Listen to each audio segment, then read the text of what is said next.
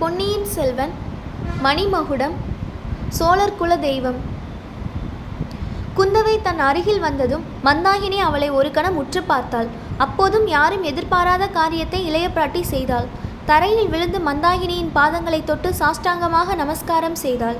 மந்தாகினியின் கண்களில் கண்ணீர் பெருகிற்று. அவள் குனிந்து குந்தவையை தூக்கி எடுத்து அணைத்து கொண்டாள். பிறகு இளைய பிராட்டி அவளுடைய ஒரு கையை தோல் வரையில் சேர்த்து தன் கையினால் தழுவி பிணைத்து கொண்டு சக்கரவர்த்தி படுத்திருந்த இடத்தை நோக்கி வந்தாள். சக்கரவர்த்தினி இப்போதுதான் மந்தாகினியின் முகத்தை நன்றாக பார்த்தார். அவளுடைய நெற்றியிலிருந்து ரத்தம் வழிவதைக் கண்டார். சுவாமி தாங்கள் தான் விளக்கை எறிந்து காயப்படுத்தி விட்டீர்களா? ஐயோ என்ன காரியம் செய்தீர்கள்? என்று மலையமான் மகள் அலறினாள். இல்லை இல்லை நான் எரிந்த விளக்கு இவள் பேரில் விழவே இல்லை. அதற்கு முன்னாலேயே இவள் இரத்த காயத்துடன் வந்து நின்றாள். ஆனால் இந்த பாதகி என் பேரில் பழி சொன்னாலும் சொல்லுவாள். நீங்களும் நம்பி விடுவீர்கள். நீங்கள் எல்லோருமே அவளுடைய பட்சத்தில் இருக்கிறீர்கள். மலையமான் மகளே இவளிடம் நீ கூட பரிதாபப்படுகிறாயே. இவள் யார் என்பது உனக்கு தெரியுமா? என்று சுந்தர சோழர் கேட்டார். தெரியும் சுவாமி.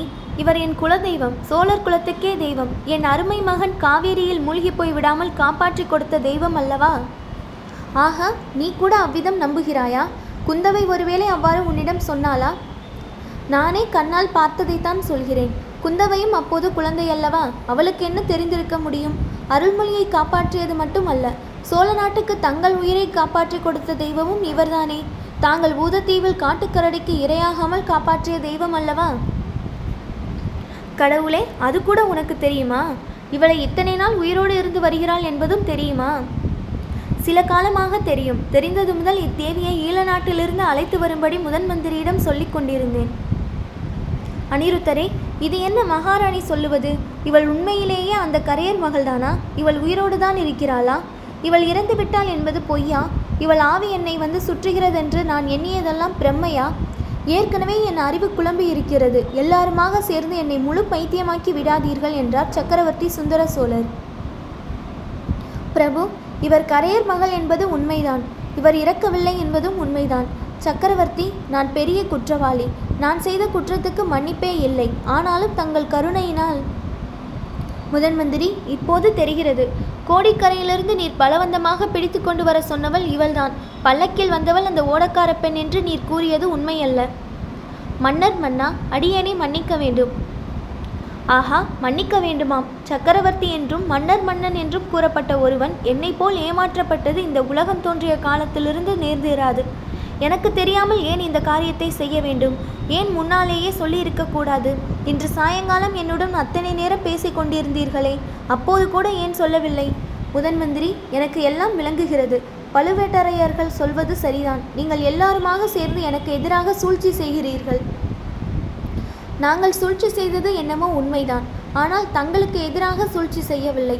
எப்படியாவது கரையர் மகளை தங்களிடம் கொண்டு வந்து சேர்ப்பிக்க வேண்டுமென்று எண்ணினோம். அவள் கடலில் விழுந்து இறந்தது பற்றி தங்கள் மனம் மிக்க வேதனைப்பட்டு கொண்டிருக்கிறது என்று மகாராணியின் மூலமாக அறிந்து நான் இந்த முடிவுக்கு வந்தேன். மகாராணியும் அவ்விதம் ஆக்ஞாபித்தார்கள். ஆனால் அவரை அழைத்து வருவது எளிய காரியமாய் இல்லை. அவர் உயிரோடு இருப்பதாக சொன்னால் தாங்கள் நம்புவது சிரமமாயிருக்கும். ஆகையால் எப்படியும் அவரை இந்த ஊரில் கொண்டு வந்து சேர்த்த பிற்பாடு தங்களிடம் சொல்ல எண்ணினேன். நேற்று மாலை கோட்டை வாசலுக்கு கிட்டத்தட்ட வந்த பிறகு மந்தாகினி தேவி மறைந்து விட்டார். அவருக்கு பதிலாக இந்த பெண் பல்லக்கில் வந்தாள். இன்றைக்கெல்லாம் தேவியை தேடுவதில் ஈடுபட்டிருந்தோம். அவர் பழுவூர் அரண்மனை தோட்டத்தின் மதில் ஏறி குதித்ததை பார்த்துவிட்டு தான் என் சீடனும் அவ்வாறு மதில் ஏறி குதித்தான். ஆனால் இந்த தேவி அகப்படவில்லை. திருமலையை பழுவூர் ஆட்கள் பிடித்து கொண்டு வந்தார்கள். சக்கரவர்த்தி என் சீடனை அக்குற்றத்துக்காக மன்னிக்க பிரார்த்திக்கிறேன். மன்னிப்பதற்கு இது ஒரு குற்றந்தானா? எவ்வளவோ இருக்கிறது. அப்புறம் சொல்லுங்கள். அப்புறம் என்று சாயங்காலம் வரை காத்திருந்தும் பழுவூர் அரண்மனைக்குள்ளே தேடியும் இவரை காணவில்லை. தாங்கள் சற்று முன் கண்ணையர்ந்திருந்த போது நாங்கள் எல்லோரும் அடுத்த அறையில் இவரை பற்றியே பேசிக் கொண்டிருந்தோம். இவர் எங்கே மறைந்திருக்கக்கூடும் என்றும் இதையெல்லாம் பற்றி தங்களிடம் எப்படி சொல்லுவது யார் சொல்லுவது என்றும் யோசனை செய்து கொண்டிருந்தோம். அதற்குள் இவராகவே எப்படியோ தங்கள் சந்நிதிக்கு வந்து சேர்ந்திருக்கிறார். பழம் நழுவி பாலில் விழுந்தது போல் ஆயிற்று. சக்கரவர்த்தி அப்போது மந்தாகினி தேவி இருந்த இடத்தை நோக்கினார். குந்தவை பூங்குழலி முதலியோர் அந்த பெண்மணியின் நெற்றியிலிருந்த காயத்தை ஈரத் துணியினால் துடைத்துவிட்டு மருந்து கலந்த சந்தன குழம்பை அதன் பேரில் அப்புவதை கவனித்தார். விடங்கர் மகளே உன் அத்தையின் நெற்றியில் காயம் எப்படி ஏற்பட்டதென்று கேட்டு சொல்லுவாயா? என்றார். பூங்குழலி இரண்டு அடி முன்னால் வந்து கேட்டேன் பிரபு ஆனால் அத்தை சொல்லும் காரணம் எனக்கே சரியாக விளங்கவில்லை என்றாள். என்னதான் சொல்லுகிறாள்? நான் விளக்கை எரிந்ததால் ஏற்பட்ட காயம் என்று சொல்லுகிறாளா? இல்லை இல்லை. மலை மேல் முட்டிக்கொண்டதால் காயம் பட்டதாக சொல்கிறார். இரத்தம் வழிந்ததை அவர் கவனிக்கவில்லை என்றும் கூறுகிறார்.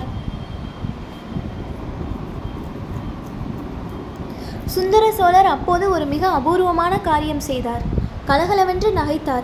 அம்மாதிரி அவர் சிரித்ததை மற்றவர்கள் பார்த்து பல வருஷங்கள் ஆயின. மீண்டும் மீண்டும் அவர் நினைத்து நினைத்து சிரித்தார். அனைவரும் அவரை கவலையுடன் உற்று பார்க்க தொடங்கினார்கள். முதன் மந்திரி எதற்காக என்னை எல்லோரும் இப்படி உற்று பார்க்கிறீர்கள்? எனக்கு புதிதாக பைத்தியம் பிடிக்கவில்லை. பழைய பைத்தியம்தான் மிச்சம் இருக்கிறது. இப்போது நான் சிரிப்பதன் காரணம் உங்களுக்கெல்லாம் தெரியவில்லையா?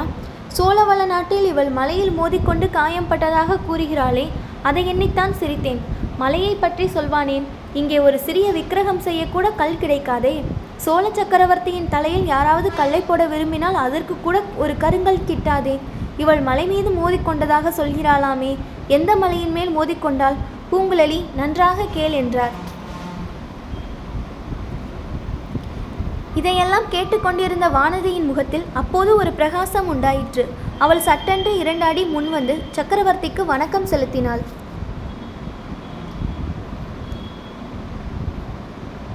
ஐயா எனக்கு ஒன்று தோன்றுகிறது. கட்டளையிட்டால் சொல்லுகிறேன் என்றாள். வேளிர் மகளே நீ வேறு இங்கே இருக்கிறாயா? உன்னை இத்தனை நேரமும் நான் கவனிக்கவே இல்லையே. இவ்வளவு தடபுடலுக்கும் நீ மூச்சையடைந்து விழாமல் இருக்கிறாயே. அதுவே ஆச்சரியம்தான். உனக்கு என்ன தோன்றுகிறது? எதை பற்றி சொல் என்று சக்கரவர்த்தி ஆக்ஞாபித்தார்.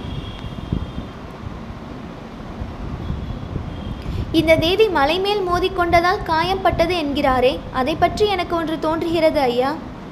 என்ன என்ன? நீ புத்திசாலி பெண். உனக்கு ஏதேனும் காரணம் புரிந்தாலும் புரிந்திருக்கும். சீக்கிரம் சொல். ஈழ நாட்டில் மலையில் முட்டிக்கொண்டு அந்த இரத்த காயத்துடனே இங்கே வந்திருக்கிறாளா? இல்லை ஐயா. இந்த அரண்மனை தோட்டத்தில் சிற்ப மண்டபம் ஒன்று இருக்கிறதல்லவா? அதற்குள்ளே ராவணன் தூக்கி பிடிக்கும் கைலாச மலை ஒன்று இருக்கிறது. ஒருவேளை அதில் இவர் முட்டிக்கொண்டிருக்கலாம். இவ்விதம் வானதி சொன்னதும் அத்தனை பேரும் வியப்பு கடலில் மூழ்கிப் போனார்கள். இருக்கலாம் இருக்கலாம். அப்படித்தான் இருக்கும் என்று ஒருவருக்கொருவர் சொல்லிக் கொண்டார்கள். குந்தவை வானதியின் நெற்றியை தொட்டு திருஷ்டி கழிப்பது போல் கையை நெரித்து அடி என் கண்ணே என்ன புத்திசாலியடி நீ? எங்களுக்கெல்லாம் தோன்றாதது உனக்கு தோன்றியதே என்றாள்.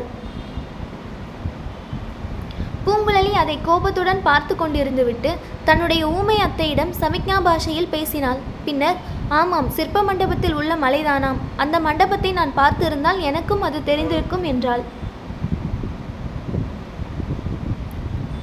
சக்கரவர்த்தி மந்தாகினியை உற்று பார்த்து கொண்டே ஆமாம் வழி தெரியாமல் தவித்து சிற்ப மண்டபத்தின் மலை மேல் முட்டிக்கொண்டிருக்கிறாள். எங்கே போவதற்காக வழி தேடினாலோ தெரியவில்லை. கடைசியில் இங்கே வந்து சேர்ந்தாள் என்றார். தங்களிடம் வருவதற்குத்தான் வழி தேடி இருக்கிறார். அதை பற்றி சிறிதும் சந்தேகமில்லை. நானே இவர்களிடம் சொல்லிக் கொண்டிருந்தேன். தங்களை தரிசிக்காமல் இவ்விடம் விட்டு போக மாட்டார் என்று. நான் நம்பவில்லை முதன் மந்திரி.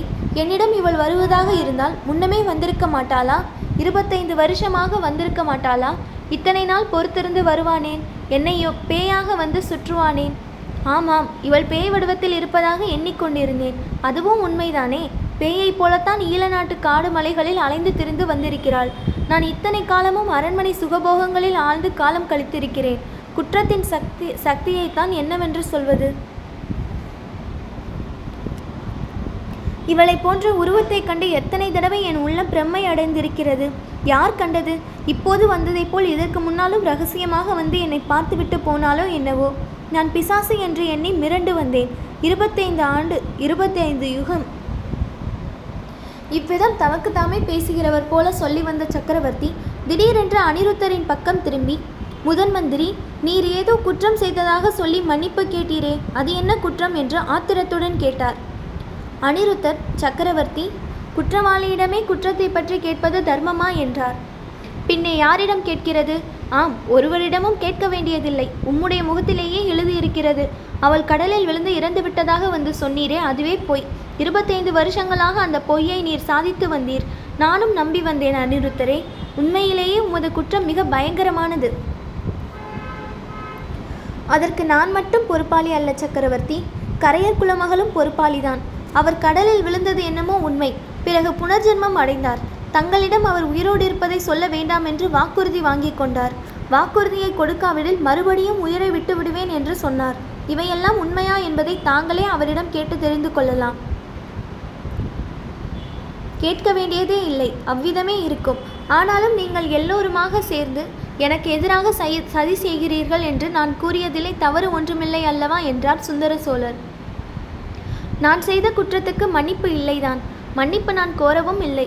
ஆனாலும் பல வருஷ காலமாக என் மனத்திலிருந்த பாரம் இன்றைக்கு நீங்கிவிட்டது.